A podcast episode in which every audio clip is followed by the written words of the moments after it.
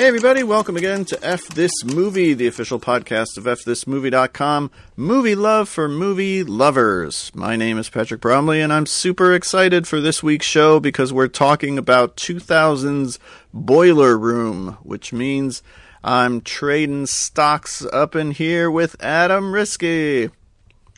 You don't think I'm happy that we're doing a podcast on Boiler Room? Look at the goddamn smile on my face. Ear to ear, baby. Ear to ear, baby. Affleck is such a heavy in this movie.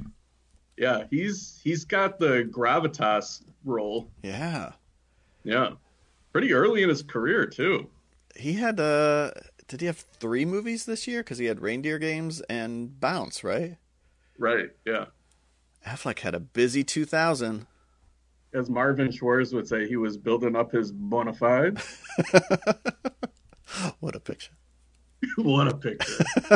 what a picture. I just rewatched that again last night. I've watched it like two or three times this year. Yeah. And this was the first time where I'm like, oh, what they were going through in the late 60s with cinema, it's like what's happening now. yeah, kind of, right? So watching it under that lens was interesting. And then it's like, oh, Once Upon a Time, Once Upon a Time in Hollywood was like the last real movie, maybe. And now we're in this new thing. Yeah. Um I, yeah, I guess we should talk about what are your feelings about this news about Warner Brothers moving its entire 2021 slate to HBO Max?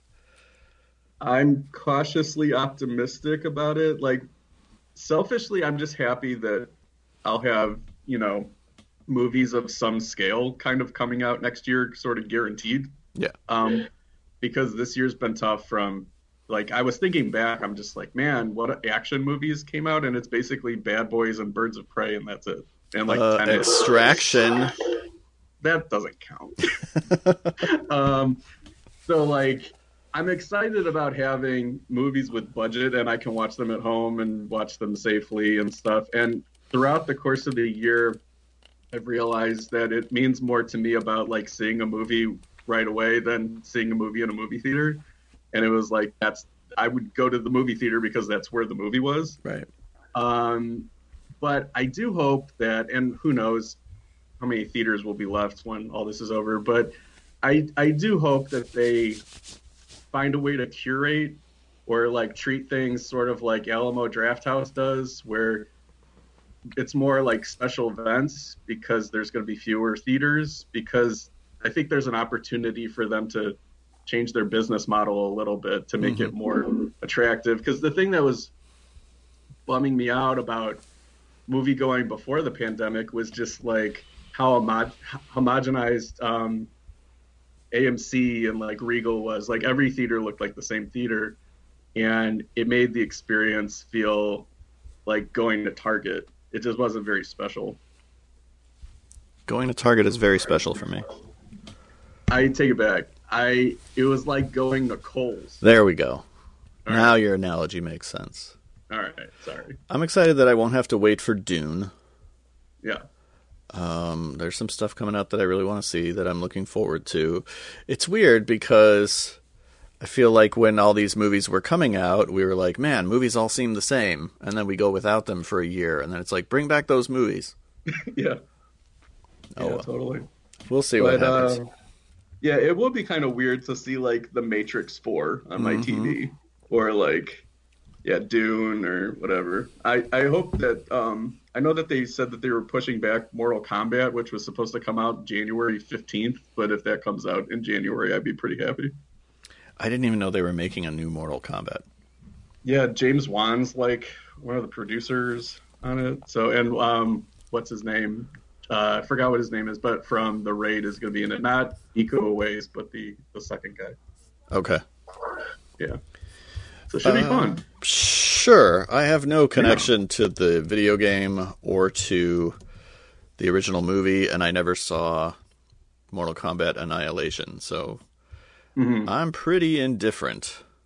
I was in Mortal Kombat, the video game. Um, I fought under my Hebrew name Herschel Svi. Very nice.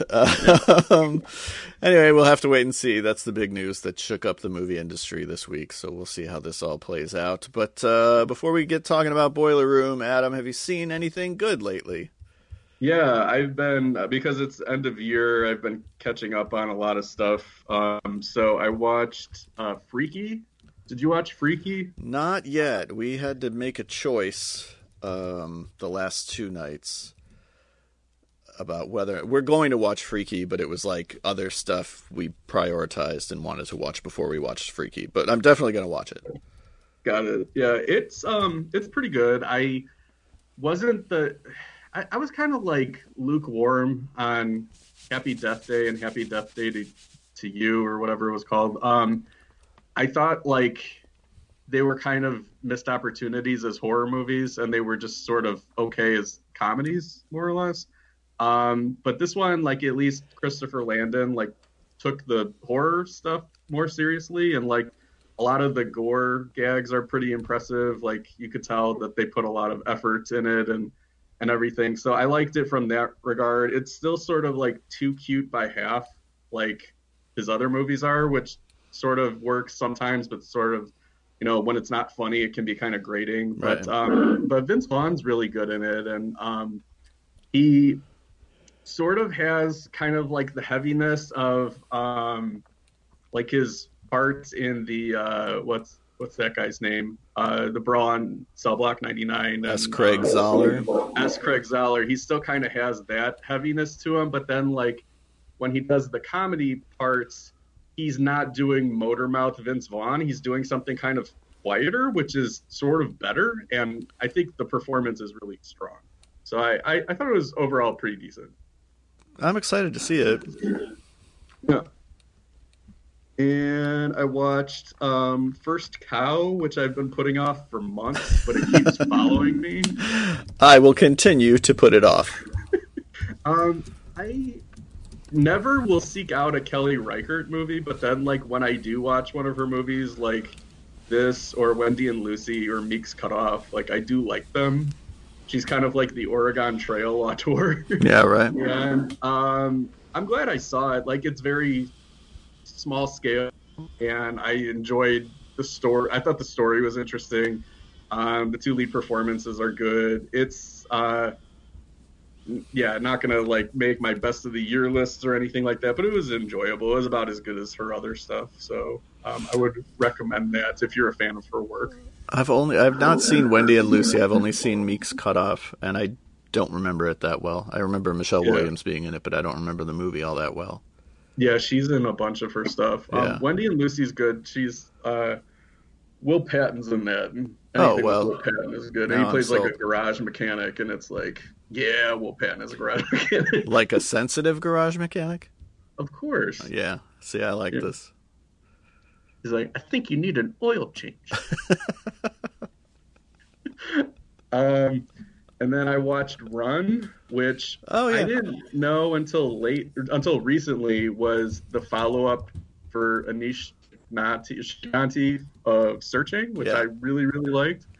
And I like this one too. Um, it's really suspenseful. I thought that the um, the woman who played the daughter, Kiera Allen, was really good. But then, like especially after she starts doing like the physicality parts of the performance, I right. kept getting like Kill Bill Volume One vibes, like when, and she looks like Uma Thurman a little bit. So like I couldn't get that out of my head that this was like Minnie the Bride. Um, so that that upped the enjoyment level of the movie a bit for me. Um, but I gotta say, like Sarah Paulson really stresses me out, and this is not a movie where she takes a break. She's definitely in Marcia Gay Harden in the Mist territory for me.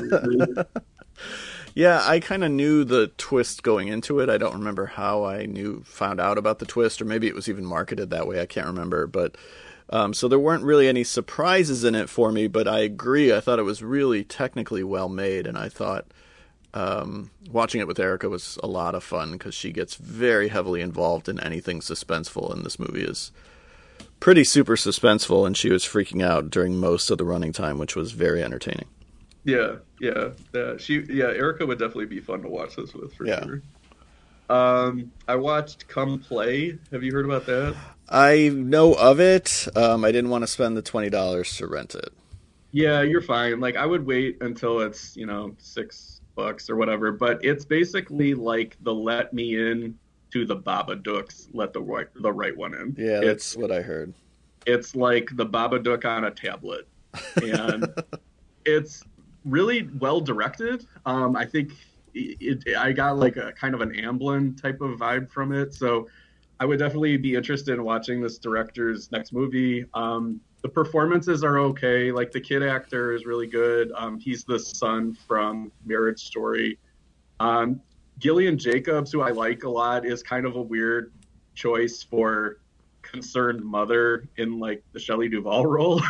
um, she just seems like you're. It, I don't know. Like I, I just kind of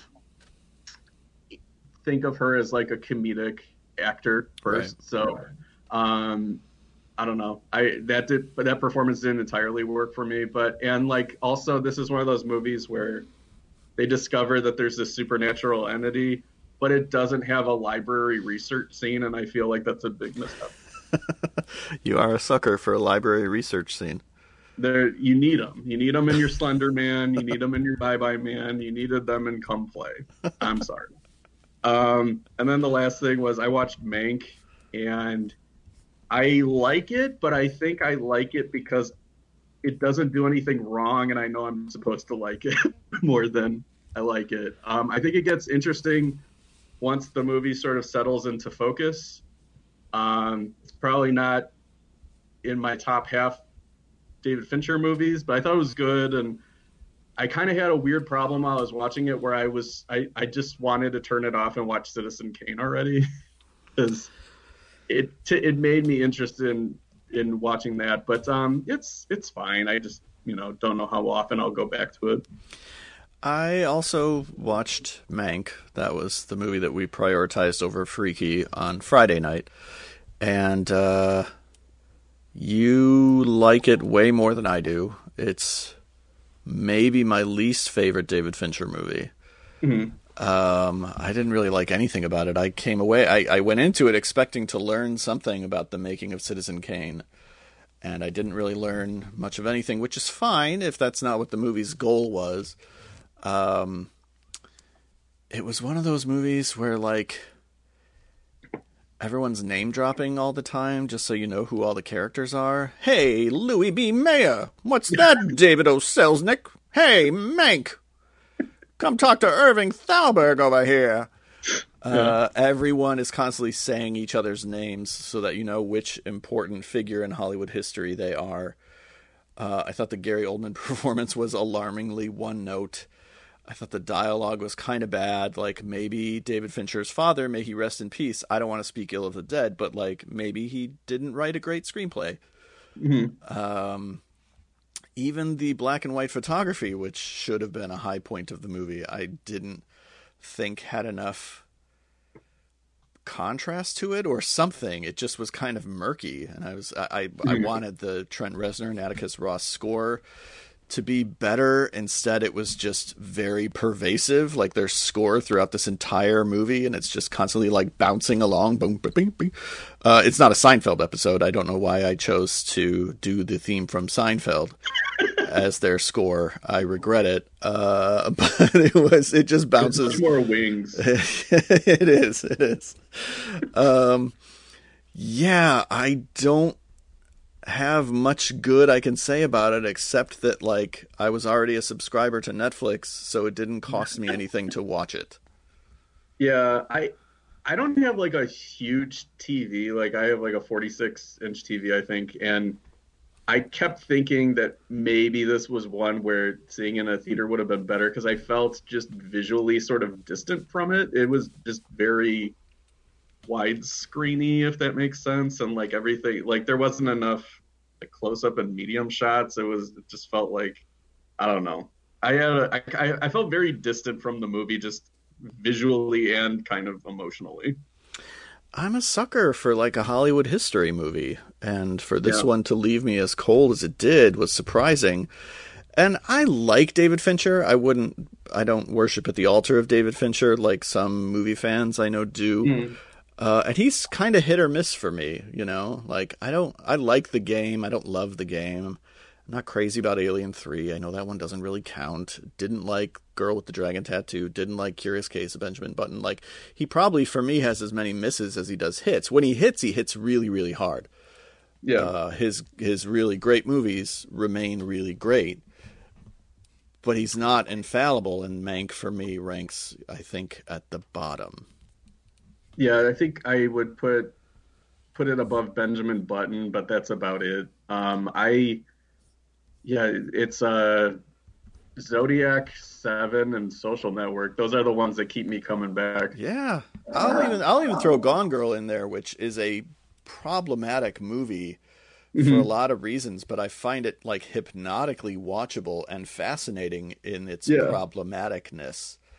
Yeah. Um, and once upon a time, I would have said Fight Club, but I've you know I think you and I have both kind of outgrown that movie. Yeah, the balloon is a bit off the rose on that one. right. So yeah. Uh, so Well- yeah, Mank was not great for me. Um, But of course it'll win like a bunch of Oscars because what else is gonna happen? yeah, I don't know what, what else is going to win Oscars this year. You know, I don't know what the Oscars are going to look like. Um, Mhm. I also watched the new Castle Freak, Oh, Which- how was that? showed up on Shudder last week. Um, you know, I was excited to see this. Once upon a time, Erica and I were going to go to not Knoxville. What's the other? Charles Band's Castle. What's the other film festival in Tennessee? What Chattanooga? We were going to go to the Chattanooga Film Festival back in like April. This was pre-pandemic, and then the pandemic happened, and obviously we canceled our plans, and the festival ended up getting canceled itself, or they moved to kind of a virtual film festival. And Castle Freak did not screen as part of that, but it was originally slated to have its premiere at the Chattanooga Film Fest, and I was very excited to see it back then. Um, boy, it would have been interesting to see under those circumstances because I could just imagine the air getting sucked out of the room as the movie played, because it is not very good. Um, No. It takes away one of the most interesting elements of the original, which is the idea of this marriage that's falling apart. You know, in the original, Jeffrey Combs and Barbara Crampton, both giving, I think, two of their best performances, play a married couple who have an accident and their daughter is blinded as a result. And a lot of the movie is sort of about the aftermath of that accident and what it does to their relationships and this movie does feature uh, a young woman who is blinded, but it's like she's in a car accident with her boyfriend. She stays with the boyfriend. They never really talk about it. She doesn't blame him for it. Um, she inherits a castle, and there happens to be a freak in the castle. Uh, there's some okay gore if that's what you're into. Um, there's one of the most ridiculous sex scenes I've seen in a movie in a long time if that's a selling point, um, Oh, I've been waiting for that since Red Sparrow. so which I still haven't seen, by the way. you What kind of- chance on pre F this movie fest eve? I know we couldn't go that year, and the fact that I didn't see it opening night means I've never seen it. that that could have been the last Jennifer Lawrence movie you'll ever see in a theater. That's true. Shit. What kind of Francis Lawrence completist am I? Not a good one. No, I am not. Um, all So. Castle Freak is not great. I can't recommend that anybody watch it. Who's from the original, or who who's involved in this one from the original? Anybody? Barbara Crampton is a producer. Oh, okay. Does she make a, an appearance? Um, I thought I saw on Twitter that she has a cameo, but I missed it. Like it had to be like on a TV at some point, or like some real quick throwaway thing because I did not see her in the movie. Uh, and Charles Band is a producer. I don't think I could watch it because like I feel like I'm cheating on Stuart Gordon. Yeah, you're fine. I mean, Yeah, the original exists and is very good. yeah. And I recommend if you haven't seen the original Castle Freak, seek that one out. I think it's also on Shudder.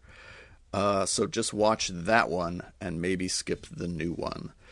Um, I watched a Sidney Pollack movie from 1974 called The Yakuza. Have you ever seen it? I've heard of it. I uh, I know the new Beverly played it like a year or two ago, but I, I never watched it. I've had it on Blu-ray for a couple years, and there was like a throwaway mention of it on a recent episode of We Hate Movies. I think they were talking about The Firm, and they were talking about Sidney Pollack movies. And one of the hosts said, "Oh, if you've never seen it, The Yakuza is a really solid Sidney Pollack movie." And I don't always love Sidney Pollack as a director, but it reminded me that I had this movie of his that I wanted to see that I had never seen.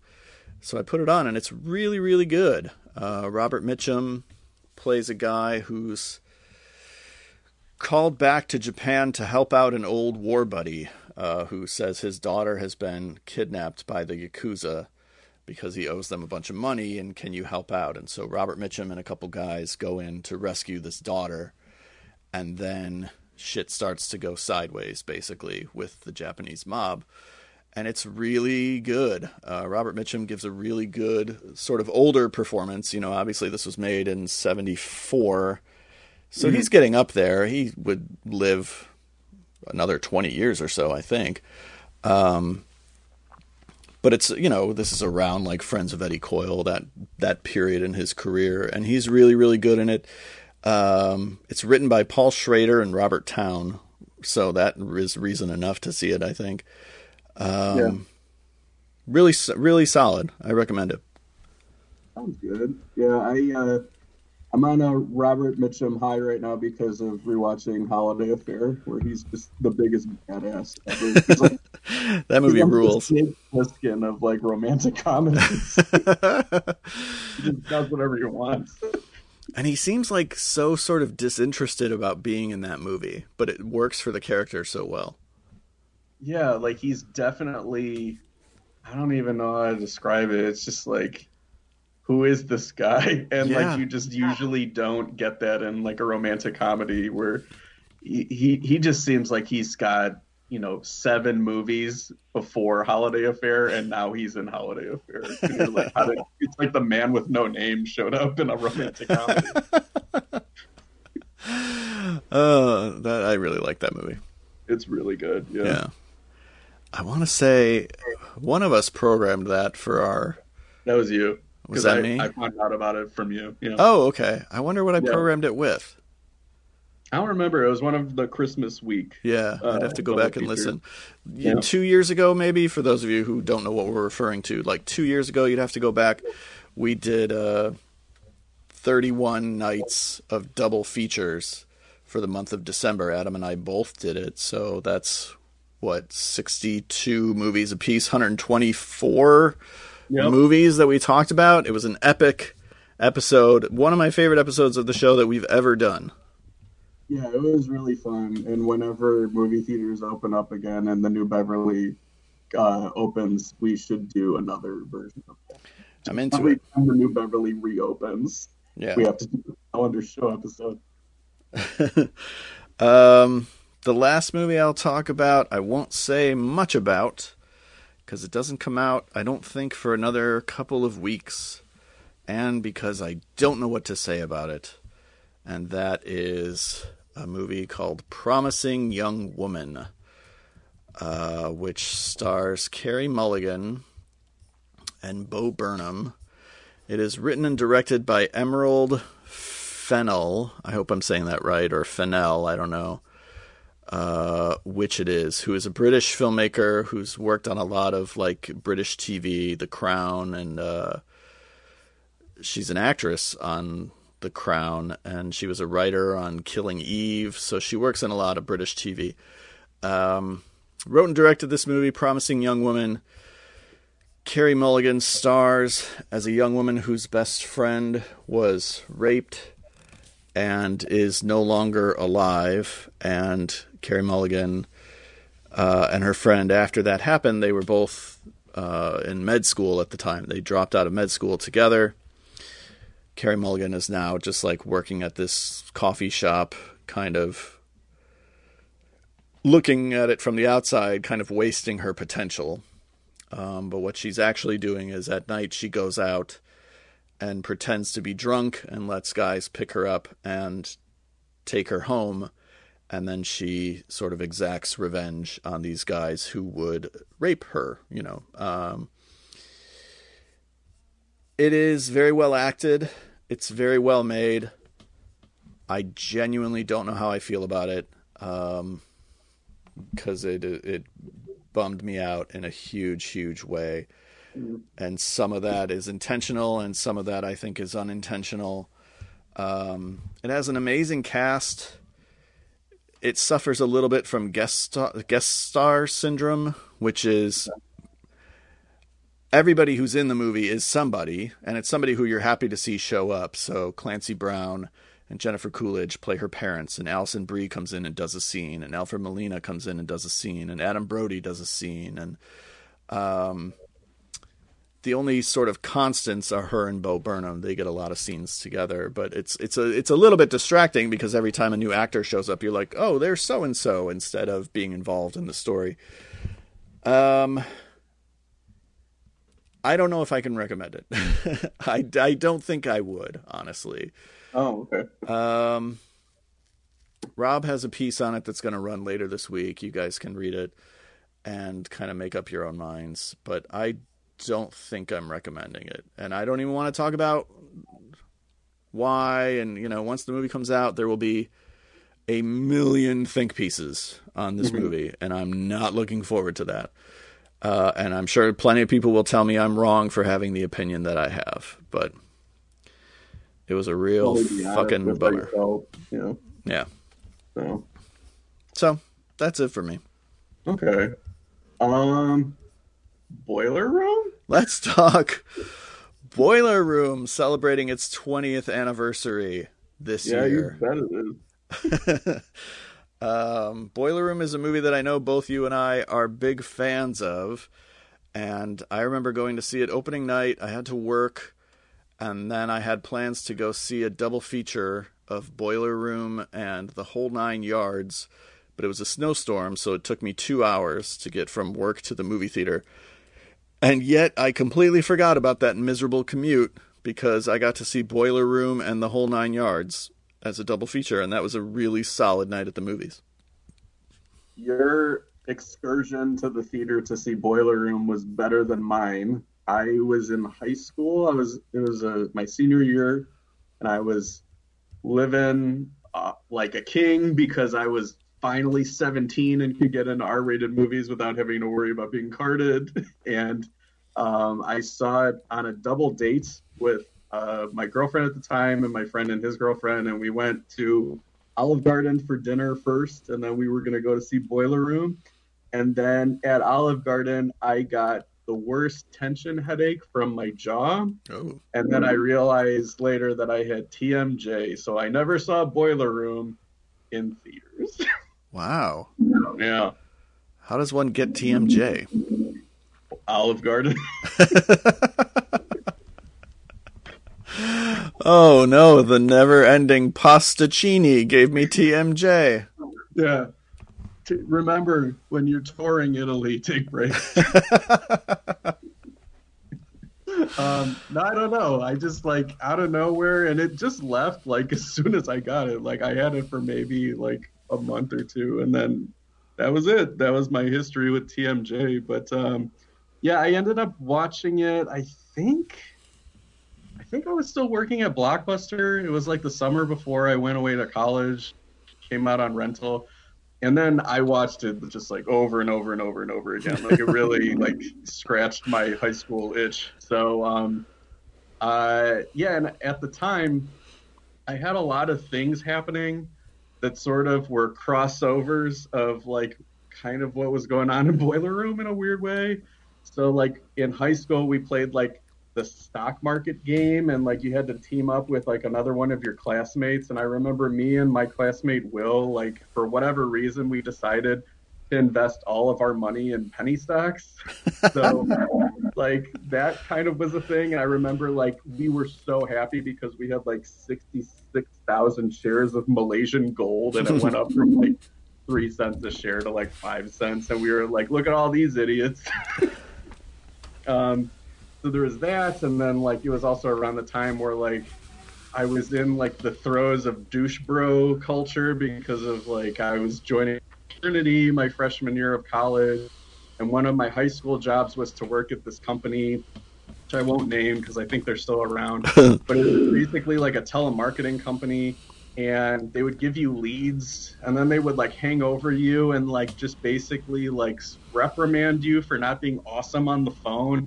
And the whole point was to be like setting up meetings for your consultant, and then you would get like basically rips for like setting up meetings and they would always give you like the bullshit like act as if type of mantras and things like that and it was just really weird so um there's a passage in roger ebert's great movies article about Boiler Saturday Room. Night Fever. Oh. um but he's talking about he's trying to deduce like why saturday night fever is gene siskel's favorite movie and Roger Ebert mentions he thinks that what it was for Gene Siskel was that it was what La Dolce Vita was to Roger Ebert. And he says, The first time I saw La Dolce Vita, it represented everything I hoped to attain. Ten years later, it represented a version of what I was trapped in. And ten years after that, it represented what I had escaped from. So I think for me, Boiler Room, part of my enjoyment of it is I've seen it from the ground level, and thank God I'm not in it. yeah, it's uh, it's you know quite the indictment of douche culture many years before The Wolf of Wall Street. I was watching it today with Erica, who is also a big fan of the movie, and uh, she said, like, why why does everybody learn the wrong lesson from these movies? You know, because Wolf of Wall Street, there is a come down. Boiler Room, there is a come down. And yet you would swear that the people that worship at the altar of these movies, which is the I think the second time I've used that expression in this podcast, uh, they don't bother to watch the second half of the movie where it all goes to shit. It's all just the first half where like you're living this debaucherous douche bro lifestyle. Uh, and they get so excited by that that they shut the movie off halfway and run out and you know date rape somebody or uh, or sign up to work at some shitty stock firm, you know. Yeah, I I don't even think it's as innocent as they learn the wrong lessons from it because they shut it off halfway through. I think they learned the wrong lessons because it's like, but I would get away with it because I'm smart. Oh yikes! I think it's even worse than that. And um, another thing, like this was kind of a similarity with me and like the fraternity thing with this was um, when this movie uh, came out on video. Obviously, it was like being passed around my frat house. Like it was just like it, it, it was like the Frampton comes alive of its time. um, and people would have like posters. Like there was a couple guys who had posters up, and it was like on the poster, it's like all of them dressed up, um, all the Boiler Room cast, and it would say like "Welcome to the New American Dream," and it's like, um, but uh, yeah, also like there was such a thing for me during that time period where it was like you were I was being told who I needed to look up to and you just have to accept it in order to fit in otherwise you're completely ostracized and I get that vibe so much from Boiler Room and it's so interesting to me that um the Wolf of Wall Street line always sticks in my mind where it was like DiCaprio says um he justifies it as like he's like I'm stealing money from these people because I know how to spend it better than they do. Right. And for whatever reason that I think it's interesting in Boiler Room like these guys get all this money but they still are drinking Ice House beer and Miller High Life and like they go to Ben Affleck's house and he's wearing like a hustler hat with a Trojan condoms t-shirt and like there's nothing classy about any of these guys at all. And I find that really interesting, kind of as a juxtaposition to Wolf of Wall Street. Well, the movie kind of hammers the point home, like on three separate occasions where they run into people when they're out drinking. Yeah. Scene after scene, we we watch them get into altercations with other people at restaurants or bars or something, and we're reminded of just how tacky and crass they are. Wolf of Wall Street sort of is so much more over the top in terms of mm-hmm. what you see in terms of the drugs and the sex and just the insanity at that firm where they're, you know, launching little people across the office and doing all these having these crazy parties and shit. But like Wolf of Wall Street, you also get to see Jordan Belfort like living the lifestyle.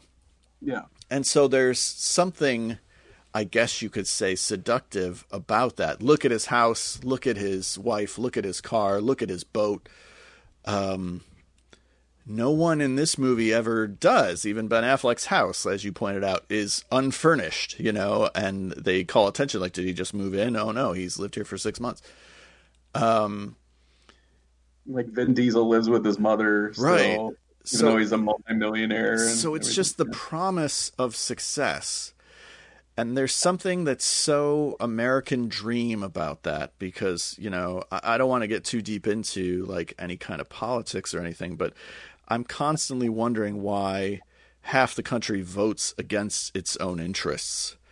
Why they are, you know, lower middle class to literally, literally like poverty and still voting for the Republican Party that has no interest in helping them out, that has no interest in social programs or economic programs that will benefit them.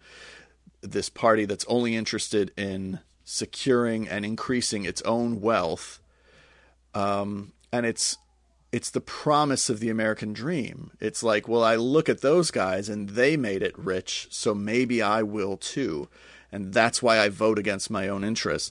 And that's sort of the mentality here uh, in Boiler Room this idea that, like, I'm not living that life, but maybe I will. Therefore, I will sell my soul for the promise of living that dream.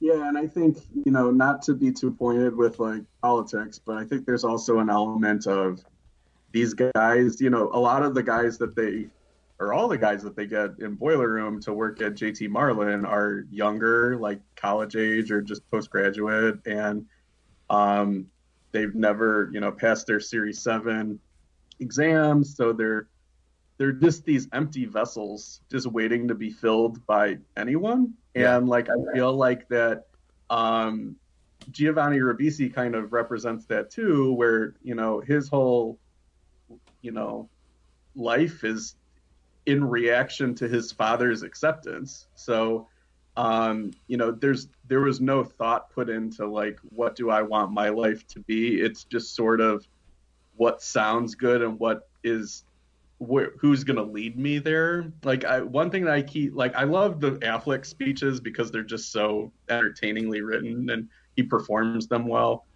Um, but like one line in there, I think is just so interesting where he's like pick your ass up out of that Italian leather chair. Like he makes a point to say like it's mm-hmm. an Italian leather chair, and it's like he probably doesn't even know if that like means anything good, but it's just like a classy like or like faux classy thing to say. Right. And he probably heard it from someone else, and I feel like that's kind of what you know. A lot of it is is just these guys, yeah, they've got greed and ambition, but they've got no sense of you know, doing it in an honest way at all. They just want an easy button. Well, in the same way that there was all this controversy when Wolf of Wall Street came out because so many people said that Martin Scorsese glorifies Jordan Belfort's lifestyle. Um, yeah. That the movie is this glorification of of what he did to people and how he lived, and you know, it's like you have to remind people that depiction does not equal endorsement. But for a lot of people, yes, it did glorify his lifestyle. But that's not a Martin Scorsese problem. That's a them problem yeah. because we see it in Boiler Room. Um, it's it's your friends in college who have the posters for Boiler Room up on their wall, or it's the characters in this movie watching Wall Street memorizing all of Gordon Gekko's dialogue without acknowledging that Gordon Gekko is the villain of that movie. Mm-hmm. Yeah, definitely. Yeah, he's like an not even an anti-hero to them. He's just the hero. Yeah, it's pretty.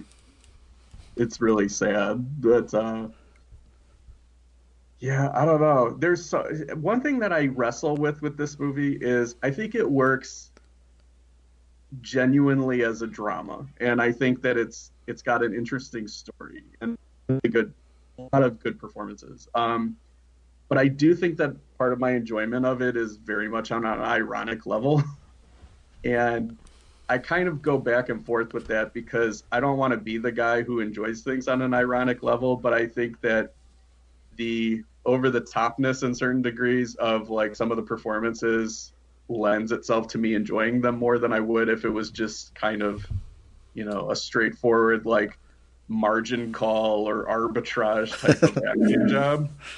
Um, I know like you and I have joked about like, you know, the big speech that Ribisi has. I'm good at what I do, Dad. I'm good at what I do. Like, and I think like his performance in this movie, like, elevates it to a Joey King and Wish Upon level for me. and I'm embarrassed by that a little bit, but like, I have to be honest. I think like, just like these little weird quirks in the movie are the reason why I keep coming back to the movie more so than the sober, you know, exploration of you know toxic masculinity. Right. Well, Giovanni Ribisi like is more or less playing it straight in this movie, and he's not really a guy that you call when you want something played straight. Yeah. So it's a little weird to see him uh, playing more or less a normal character. Um, yeah, the, I mean the supporting cast is like a murderer's row of young Hollywood in the year 2000. Uh, Scott Caan, of course, didn't know that there were cameras he was just being Scott Caan. Yeah, you yeah. mean and body slamming people at bars? He had no idea he was like, in a movie. He just was like out. whack a mole. Speaking of um, no idea he was in a movie. If you go on eBay right now, you can buy Scott Caan's suit from this movie for fifteen hundred dollars. Worth it. Yeah, as long as you wear a boy's regular. um, uh, let's talk about Nicky Katt because he's like fourth billed in this movie on my DVD snap case. it's yeah. Boiler Room, Giovanni Ribisi, Vin Diesel, Nia Long, Nicky Katt. I just like, when, since when was Nicky Katt ever a selling point for a movie? Um, which is not to say anything disparaging about Nicky Katt. He's always good.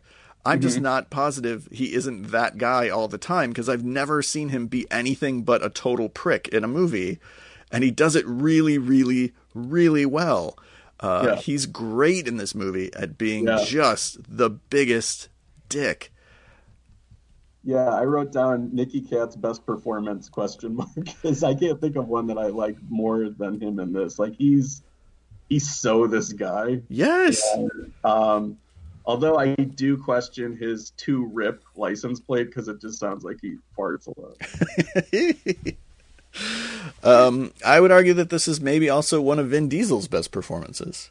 Yeah, he's. Um, I mean, like you're supposed to say, like you know, him as Dom is peak coolness, but like this might be like near peak coolness for him because this was like when he was still doing, you know, really interesting character parts and it was and he was still kind of figuring out who he was as an actor right and yeah he's definitely like you don't watch him in this movie and think of him in the same way that you think of him when you watch bloodshot like in this movie you're just like whoa this is like his heath ledger in the dark knight type of thing where you sit up and pay attention because Vin Diesel's on the screen yeah i mean especially at the time that it came out it's like an actor who shows a bunch of promise who you want to see do more. And this comes out the same year, I believe, as Pitch Black.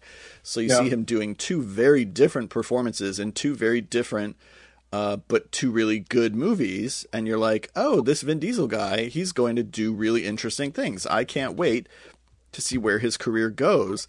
And the next year, he does The Fast and the Furious. And I'm not saying it's all downhill from there because he's still acted in other stuff. Um, I don't remember when Find Me Guilty came out, but it was probably a couple years after this. Yeah. He still every once in a while will stretch himself, but basically he does Dom or Riddick or Triple X or Bloodshot, and it's all a variation on this one thing that he does. And it's like the least interesting thing that he does. And Boiler Room reminds you, oh, he's capable of having a different kind of energy. He's capable of smiling. He's capable of being really likable. He doesn't have to be cool all the time, uh, which is kind of where he is now, I think. Yeah, there's something like really appealing to his just kind of regular guyness in this movie. Yeah. Where he's very recognizable as like he's probably the guy who was like a jock in high school but was like the nice jock. Right. And, right. uh, yeah, I, yeah, I, I like it. I do find it funny that um, you know, this is a movie where they say, you know, it's a contact sport. You gotta like, you know, make calls, pound the phones, and everything like that. But then when Vin Diesel gets on speakerphone, the entire office stops. like nobody, like nobody says, "Hold on one second. I'm, I got, you know, can you wait a second? I got to put you on hold." Like no, they just dead stop to listen to Vin Diesel close this one, guy, this one guy. That's how magnetic he is. He was, he was. um, I believe that more than I believe Tom Everett Scott as Jordan Belfort. Yes, that is a bit of miscasting, and I love Tom Everett Scott because you know American Werewolf in Paris, obviously. uh, but he Closer. is. Come on. It's fun to see him in this movie, but he's miscast because yeah, you don't buy him as the guy that all of these guys are going to go into battle for. No, I would much. I would buy him more as Giovanni Ribisi's character. Uh huh. like he's the guy who you know wants to fit to fit in, but then like is the moral conscience of the movie. Like Right. that's Tom Everett Scott. But Right. yeah, they're like he's the salesman among salesmen, and no. and I'm just like I don't see that at all. And then No. um, what do you think is the better line? He could sell bubble gum in the Lockjaw Ward at Bellevue, Too wordy. or Tommy Boy's. He could sell a ketchup popsicle to a lady in white gloves. I like the white gloves line better. I do too. Yeah. Yeah. Yeah. Because then you got to know where Bellevue is. Is there You a lockjaw bubble- ward?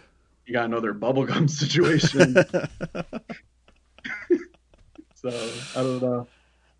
Um, what do you think of the Jamie Kennedy performance? I feel like most of the work is done by his mustache. yeah. Yeah, he definitely has the Inspector Clouseau look. Yeah. Uh, I mean, he's fine. He's just another color, you know, in the in the crayon box. Uh, and he's fine. It's nice to see him taking these kinds of supporting character parts, uh, especially around this time. But uh, there's not much about his performance that's especially memorable. Yeah, no, I, I know what you mean. Like, I always just like get a goofy grin on my face when he shows up in this movie because Yeah. Yeah, him and Scott Caan, it's just like, yeah, they're like the bottom Skittles in the bag, Right. Exactly. you still eat it. So, um, do you do you have much history with Ben Younger as a director other than Boiler Room? Like, have you seen Prime or Bleed for this? I haven't. I, I I watched this movie and I think to myself, how come he didn't make more movies? And I knew that he had made Prime, which I never saw. Hmm. But it was a long time, I think, before he made Prime, right? It was five years. Yeah. Okay, yeah. So that kind of surprised me, and I didn't see Bleed for this. Bleed for this, I don't like much. It's sort of like it's like if Rocky or say like Creed is gold and Southpaw is like silver, then Bleed for this is bronze. It's like if you're gonna go for a boxing movie, you just can do so much better. Okay, Um, but Prime is actually really good. I liked Prime a lot. I only saw it once, like when it came out on DVD, but I do remember thinking that it was like really cute romantic comedy. yeah, I would like to see it. Um, cause just I like the cast, and I am interested in seeing more Ben Younger because I really like Boiler Room. I think it's a really promising debut, you know. Um, and it surprised me that he didn't do more stuff. Even to this day, he's only made three movies. Yeah, yeah, it's kind of a bummer. Boiler Room is not perfect. Uh, some of the voiceover I could do without, uh, Mhm. especially the voiceover that's like so on the nose, where Giovanni Ribisi literally says something like, "The money was fine, but what I really wanted was my dad's respect," or something like that. It's like, no, we get that. We can infer your motivations. We can we can read the subtext. You don't have to come right out and say it. My favorite voiceover bit is near the beginning when he goes to the JT Marlin office for the first time, and he, within like four sentences, he goes, "This place was an hour from Wall Street. This place was an hour from the New York Stock Exchange." I'm like, how did you not catch that?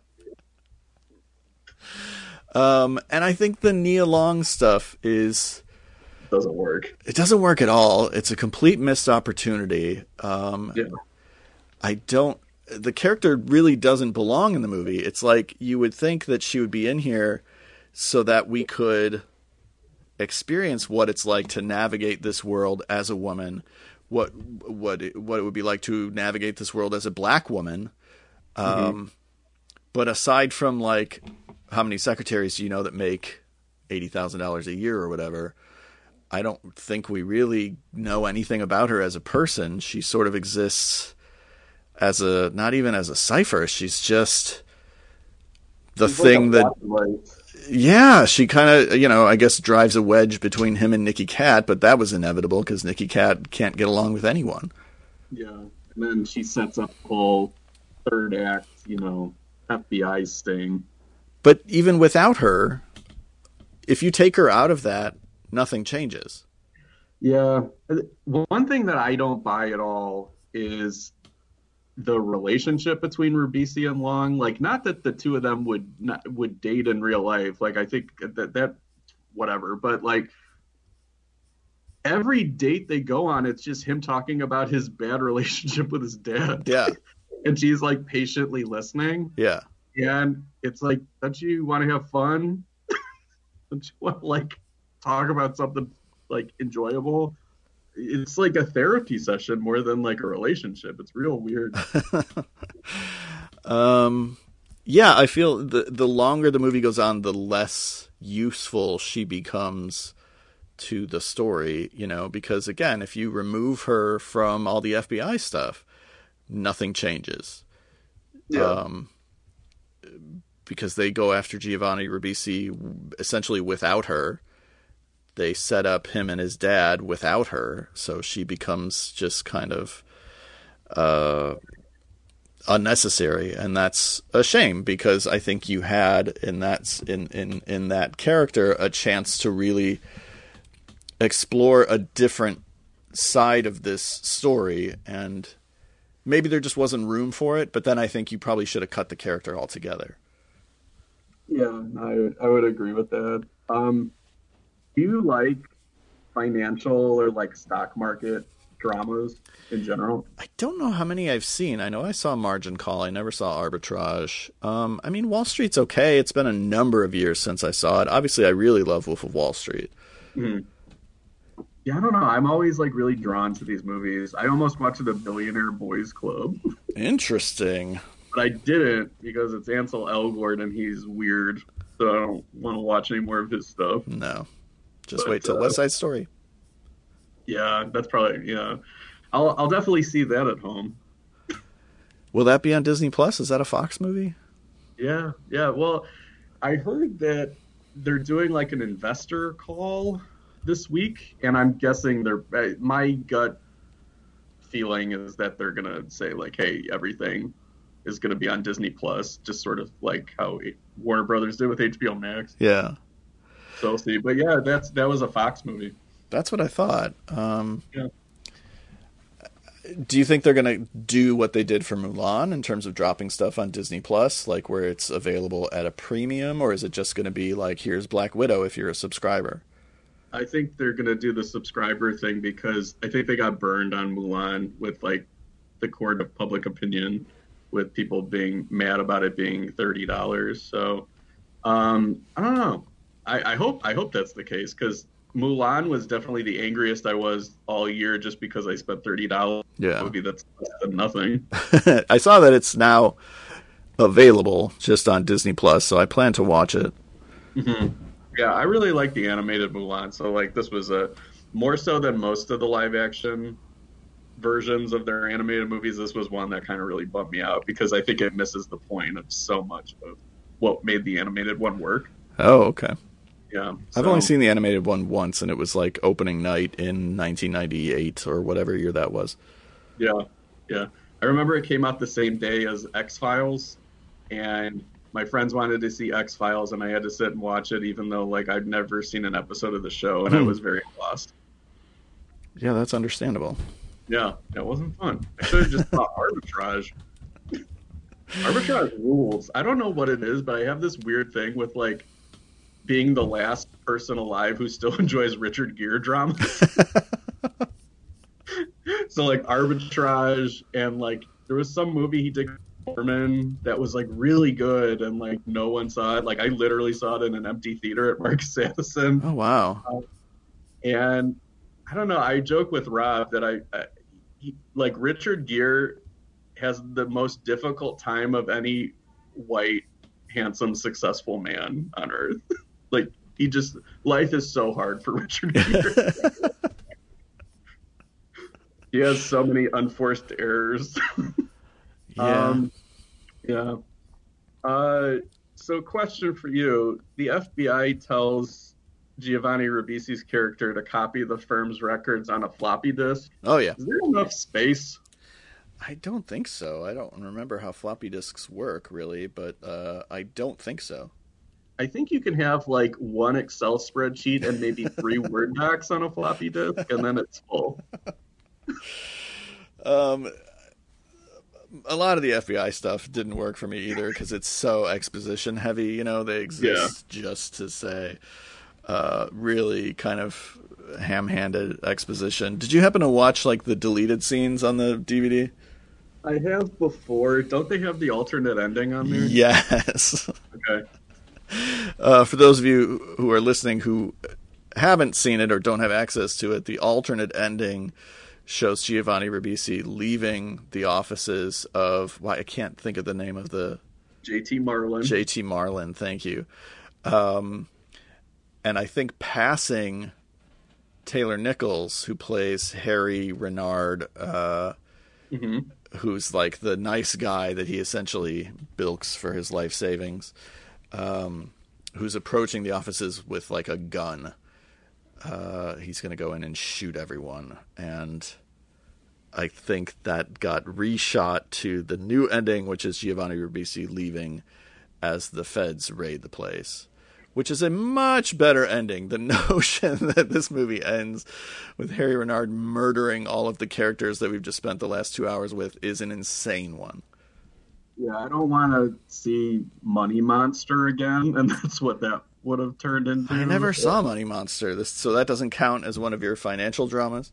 It's probably the worst financial drama I've ever seen because it's also the hostage financial drama. I remember that, yeah. yeah, and I I have a major allergy to hostage movies. Oh. So with except there's exceptions like Dog Day Afternoon is amazing, but like not many are ring my bell so to speak. But um, Where does the negotiator rank?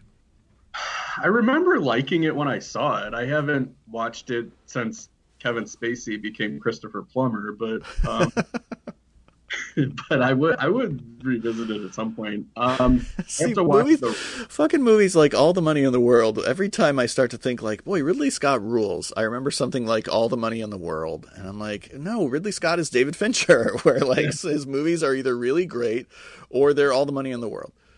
yeah yeah. I, I it's funny to think back on like all the money in the world and be like, oh yeah, that was a thing that happened one time, and Mhm. like now 2020 is like happened, and you're like, oh yeah, that seems like a hundred years ago. Yeah, um i was just, like i was on netflix and like the screensaver part of netflix came up and like they showed like a screenshot of some movie with jake lacy and i was like oh yeah i remember when they were trying to make jake lacy a thing and then 2020 happened Jake Lacy got screwed by 2020 more than anyone. it's like we wasted so much time building up his bona fide Obvious child, what a picture. love the koopas what a picture um so I want to talk about Harry Renard because he's my favorite dope in any movie I think ever. Like he's just like, yeah, sure, sounds good. Yeah, right? yeah, So Um, easily loves that- swayed. yeah, he loves that flashy New Yorker on the phone. Well, he's Um, got Ribisi in his ear. How could he not? And boy, does he! Um, one thing I want to talk about is kind of the phone acting by Giovanni Ribisi in this movie Yeah. because he hunches himself like Igor, and the phones are bigger than his face. he's a small And I- man. He is a small man, but like somebody on the set should have been like, "We need to get smaller phones for Ribisi." It was Like the a- year 2000. like Phones were very big. no, but like get him a cordless. That's like Cordless phones were very big in 2000. I mean, God, large. damn, I mean, not popular. I mean, they were just large. they cover his entire face. I don't know. It was just distracting to me this time in a way that it wasn't before. But um, Harry Renard, the Taylor Nichols, is my favorite dope in movies because of two movies, because of this, and then also he's the guy who marries Ellie Sattler in Jurassic Park three, and then he can sense that the audience is like, "Oh, this asshole," and then he's just like, "I'm gonna go fuck off," and you talk about dinosaurs. How about that? Yeah, yeah. So. He um, becomes a dinosaur. He, beca- he becomes a cuck to the dinosaurs. Yeah. Dino cuck. Yeah, that's uh, my favorite Jake Lacy movie. What a picture. Wow. Dino, dino Um, cuck. What a picture. It's like, Sergio, I just saw your new Dino Cuck. Jake Lacy. Um, do you wish every movie had the New Line remix at the beginning? Yeah, I feel like Lord of the Rings should have had it. Bed of Roses should have had it with roses and Doug Bellerville. New York City, Yeah, this movie's definitely got the, you know, I'm the Jewish hip hop guy in New York thing going. Oh yeah, big time. Yeah, where like all the guys wear the puffy jackets and they keep their hands in their pockets because they're street. So, Um, the casual like racism, homophobia yeah, is that. Hey, look how despicable these guys are, or is that it's the year 2000? We're still not getting called out for this. 50-50. Okay. That's my take on it. Um, the stuff where they're calling each other names, where like Vin Diesel says anti-Semitic stuff to Nicky Katt, and Nicky Katt says anti-Italian stuff to Vin Diesel. It's like, oh, I get it. That's their relationship, and they they're just talking trash. You know, that's what guys do. That's what alpha males do. Um, but then when they get to the they watch restaurant and they, Torino together. what's that? They watch Gran Torino Yeah, exactly. And laugh and laugh. God, my audience laughed so much at that movie; it was really uncomfortable. Mine did too. Yeah. Um, but then when we get to the restaurant and they start with the homophobic stuff, I just was like, well, I don't feel like this is him demonizing Scott Caan. I feel like this is just actual homophobia. Yeah, I definitely think that there's um, you know, young guy doesn't know that this isn't that this is wrong yet syndrome going on too. So not to make excuses, but I definitely think yeah, there's some kind of posturing going on more so than indictment. Yeah. Um but uh Affleck doesn't do that, but he's got some awesome lines in this movie. He does. He clearly signed on because they wrote him a really good part. And he got to work Yeah. for two days. He's in the movie more than I remembered because when he leaves that first meeting, Mhm. my memory of it as I was watching it today, and I just watched this movie maybe a year ago, but my memory as he left that first scene, I was like, and that's a wrap on Affleck. But then he shows up like four more times. Yeah, no, I, I like him in this movie. And one thing I'm noticing from watching Bounce and Reindeer Games and the way back, like I've, I've watched a lot of Affleck stuff this year, Yeah, he did. is I think I really like Ben Affleck as an actor. Like more than I thought before. Like I think he's way better than Matt Damon if we're comparing those two. Interesting. I think I think the best Matt Damon performance is still better than the best Ben Affleck performance. But if you're going to put them up against each other, like whose movie would you rather go see? I'd rather go see Yeah. Affleck. Yeah, I don't know, cause like yeah, the Matt Damon's last few things, like with The Martian and Ford versus Ferrari, I'm just like you're boring, and like Affleck, like he, Affleck feels like he's just bearing it all out there for you. He's like, you know, this is who Ben Affleck is, and I find that so much more interesting. Well, he had a, you know, like right around this time, just after this, he had a real kind of shitty run where he just Yeah. was saying yes to the wrong movies. And Matt Damon was curating his career much more carefully and I Mhm. think had the more respectable career. and Ben Affleck became the joke after the, all the Jennifer Lopez stuff and Gigli and uh, Paycheck, and you know there was just a, a run of bad Affleck. Um, I still have to watch Surviving Christmas. I'm glad you reminded me of Bad Affleck. definitely saw it in a theater when it was released in October. I remember that, which was a a weird decision, um, and didn't hate it. Mm. I don't Yeah. remember it too well now, but uh, I did not hate it, and Affleck was certainly going for it. Um, yeah, I, I feel like I would probably watch any movie that Ben Affleck is in, and have. Like, there's probably not many Afflecks that I've missed, but Matt Damon is very hit or miss for me. Yeah, I'm I'm kind of the same way with him at this point. Um, Even playing Jason Bourne, I think I skipped the last one.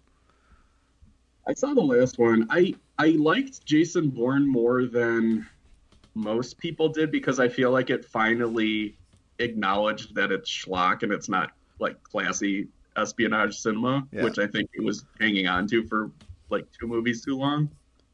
Um, but that was the the Bourne series drove me crazy because that was like not just the choppy editing, but it also was like ushered in like a decade of control room bullshit. Like he popped For up on the sure.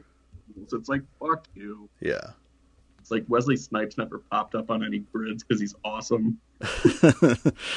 um, the only recent Affleck movies that I've missed are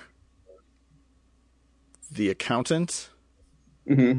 Runner Runner, and Company Men. I've seen the first two. I haven't seen Company Men yet. Otherwise, I've seen basically every Affleck movie like ever. so, That's awesome. even going back before his break in Good Will Hunting, I've seen, you know, like Glory Days and School Ties and those kinds of movies. Um, How does it feel to recognize that he's our generation's Robert Mitchum? Uh, yeah, it feels pretty good. Do I need to see the accountant? I guess is my question.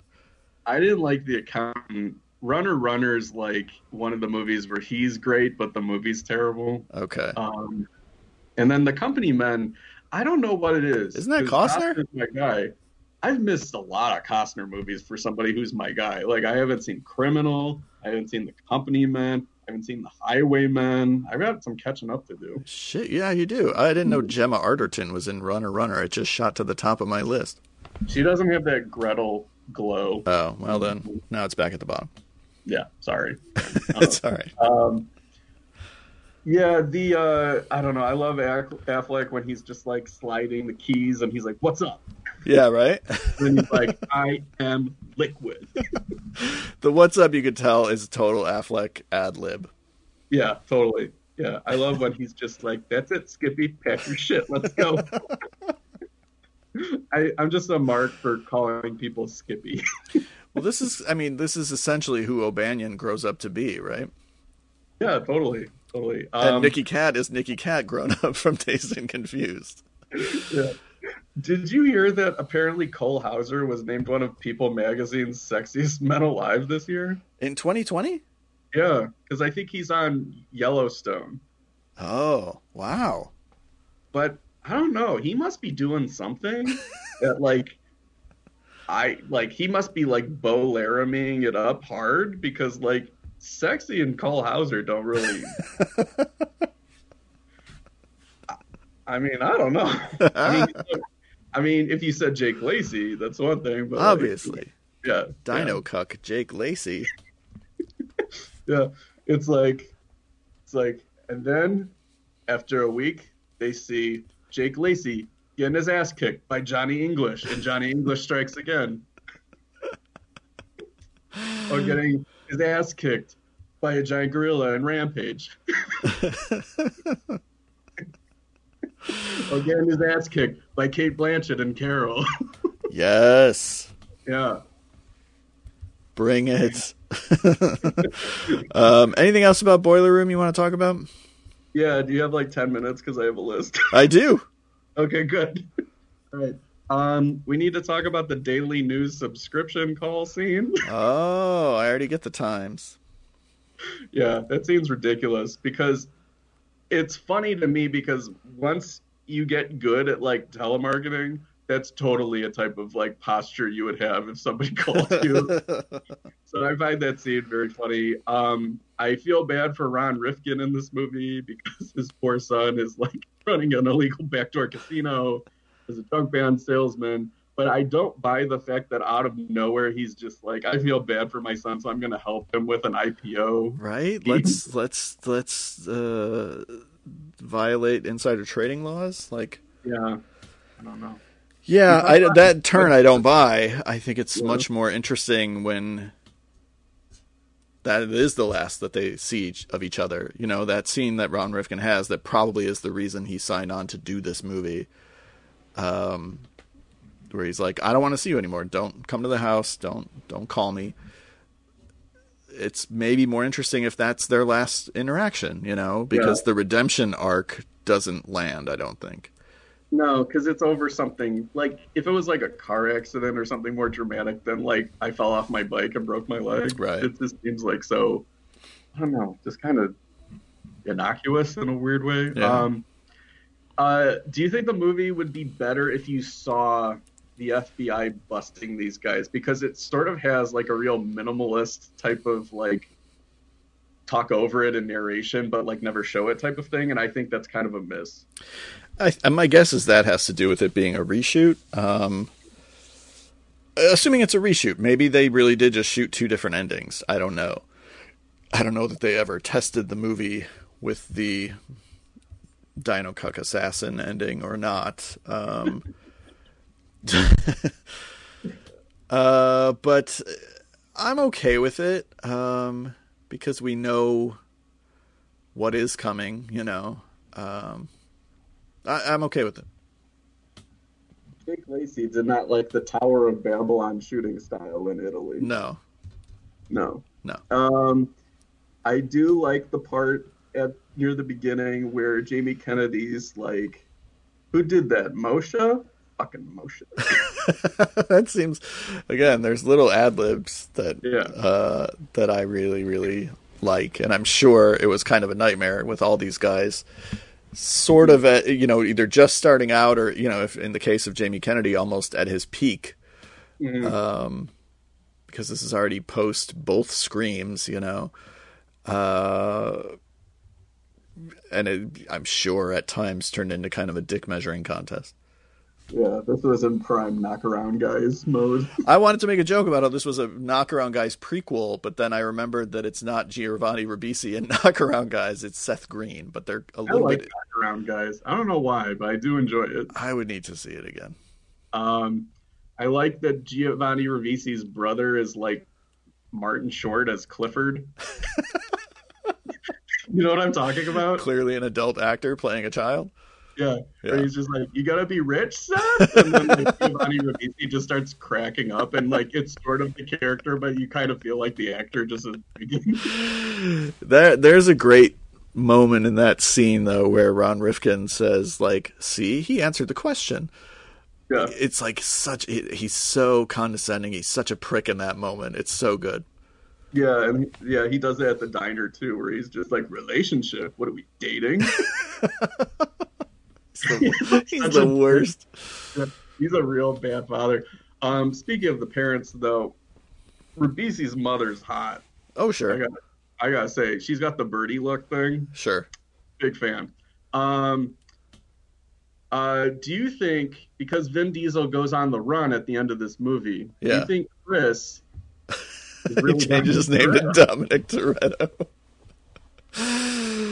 That that stock exchange thing didn't work out. I'm gonna steal DVD players. And the whole like thing with his history with Letty and with Mia is like just a lie. It's all like a lie. Letty was the only one who knew that he used to be Chris, but she got amnesia and she forgot.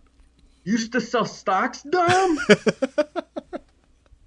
um, I wrote down this. There's no way of like organically putting this into the podcast, but I just I wrote a couple of Wishmaster lines. If you worked at JT Marlin, oh, I like it.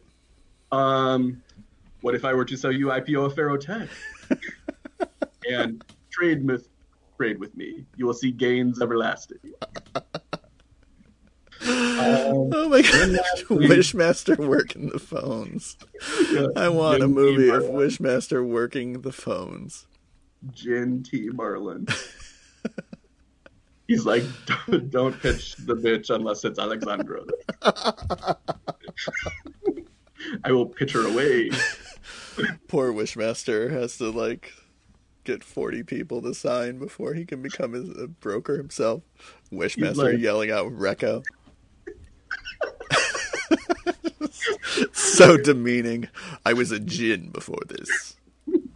He's like, I granted 40 wishes. I'm out on my own now.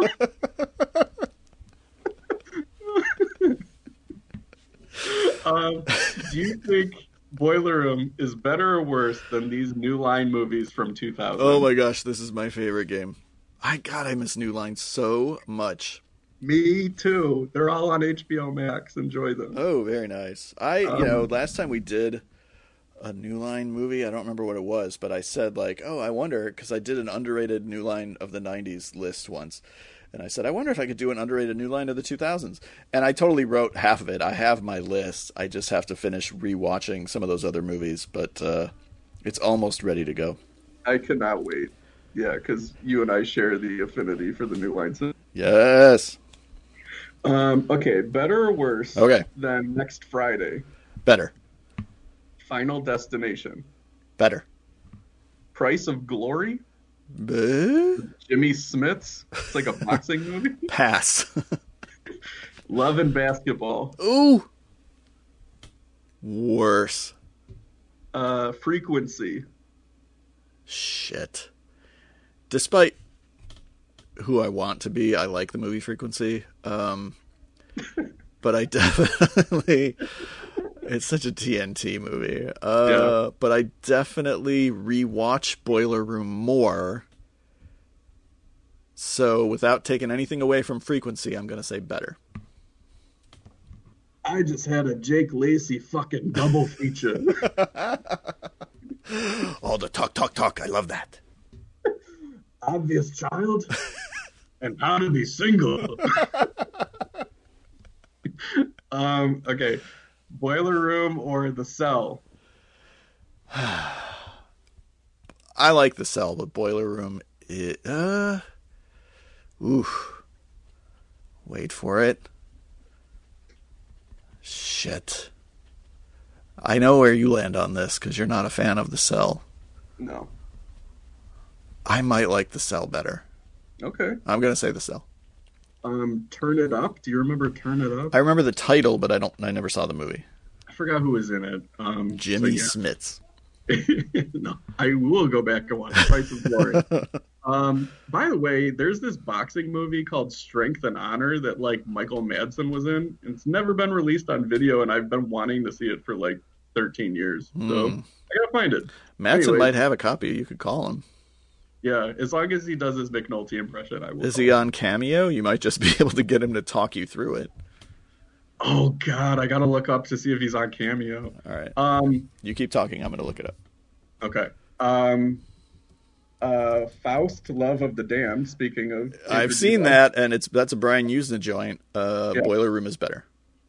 Uh, Boiler Room or Lost Souls. Oh my God, Boiler Room, Boiler Room or Bamboozled. Bamboozled. Boiler Room or The Little Vampire. Never saw the Little Vampire, but uh, I'm gonna say Boiler Room. Boiler Room or Little Nicky. Boiler Room.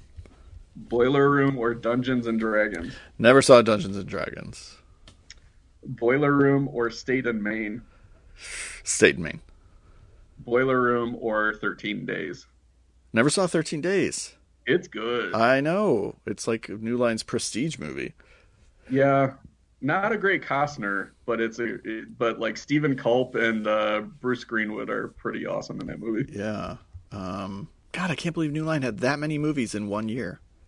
Yeah, no, they were churning them out. Um, Michael Madsen does not do cameos for companies or recite dialogue from movies, Oh, but he's on Cameo. but he is on Cameo for three hundred dollars. Yeah, that's a lot. So he won't Um, do lines from Strength and Honor, but he might talk you through the plot. Okay. Well, I could take So then. I get into the ring with this guy. Yeah. Did you ever see um, when the wrestler came out and Mickey Rourke was doing the rounds and telling like the same story about like how he couldn't afford a bowl of spaghetti at Spago? No. Uh, if he would do that on Cameo, I would. Finding out if Mickey Rourke is on Cameo. I just saw that Virginia Madsen is. okay. Mickey Rourke does not appear to be. Ugh. What Yeah. a missed opportunity there. Yeah, that's a bummer. That's a fun game, though. Is this person on Cameo or not? If Bruce Willis was on Cameo for three hundred dollars, I'd be super tempted just to feel his open contempt live. He's gonna be any day now. Yeah. I'm excited for Breach. Did you see the trailer for Breach? I did not, because to me, there's only one breach, and it's Ryan Phillippe, baby. That's a good one. That's a It really is one. good. That was a movie I had no expectations for, and came out of like, holy shit, that was a good movie. Yeah, I remember around that time. It was right when I moved into my first apartment, and I was like, I and my apartment is near like a movie theater, so like I could walk over there. And I saw Breach and I saw Zodiac, and I'm like, man, living on my own just results in great movies. And then I saw the number 23, and I'm like, oh, that streak is broken. what is New Breach? Um, it's like sort of alien, um, but it's got him and Rachel Nichols and Thomas Jane. Oh, interesting. It looks schlocky in a good way. Okay. I'm kind of looking forward to it. Like, there's a part at the end of the trailer where he has a flamethrower and he's like, "Who wants barbecue?" And it's very embarrassing but funny. Oh, it's got Johnny Messner in it. That means it was made by a red box. All right. Um, if Boiler Room came out in 2020, what streaming service would it be on? Tubi. No. Uh. Uh. this feels like an Amazon Prime movie to me. Okay. Yeah, I could see that. I could see it being an Amazon Prime joint. Yeah. Yeah. Plus, they already got that relationship with Ribisi from uh, Sneaky Pete. This is true. Boiler Room 2, colon, bigger rips.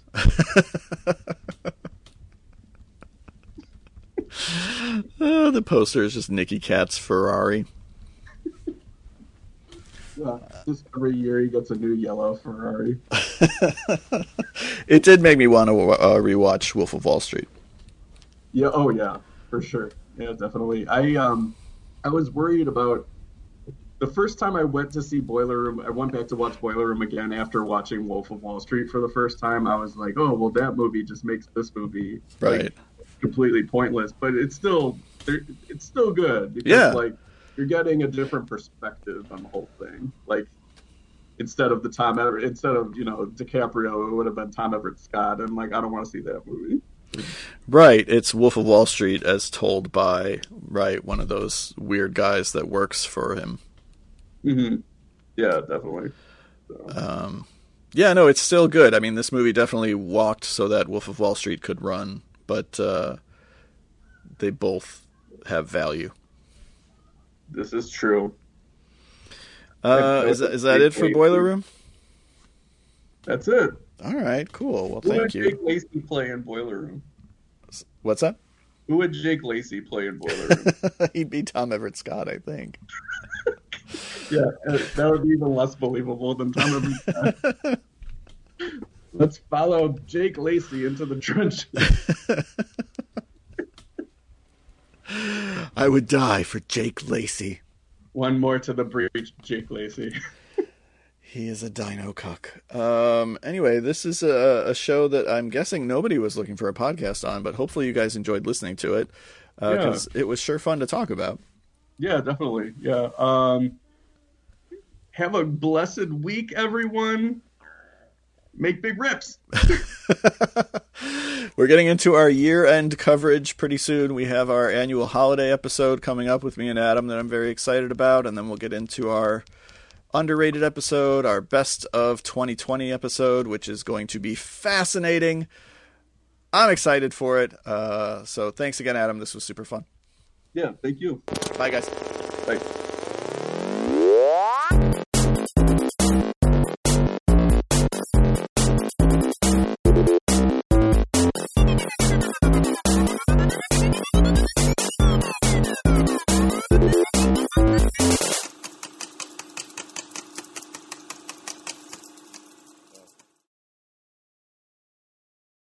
Thanks for listening to F This Movie.